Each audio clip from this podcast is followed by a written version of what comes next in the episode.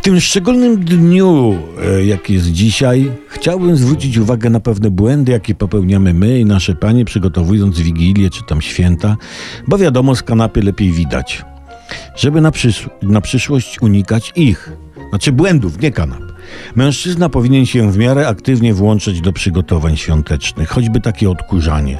To nie jest czynność preferowana przez mężczyzn, tym niemniej w okolicznościach przedświątecznych powinniśmy pomóc żonie odkurzać.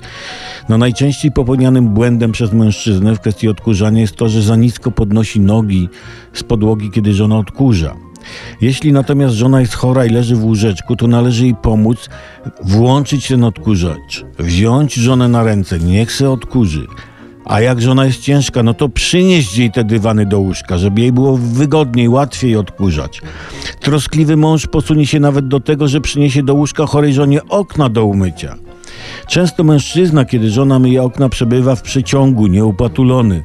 O przeziębienie wtedy nie trudno i dalsza męska pomoc w przygotowaniach może stanąć pod sporym znakiem zapytania. I ważna sprawa, mężczyzna, e, jako pan domu, powinien zatroszyć się o oprawę muzyczną Wigilii.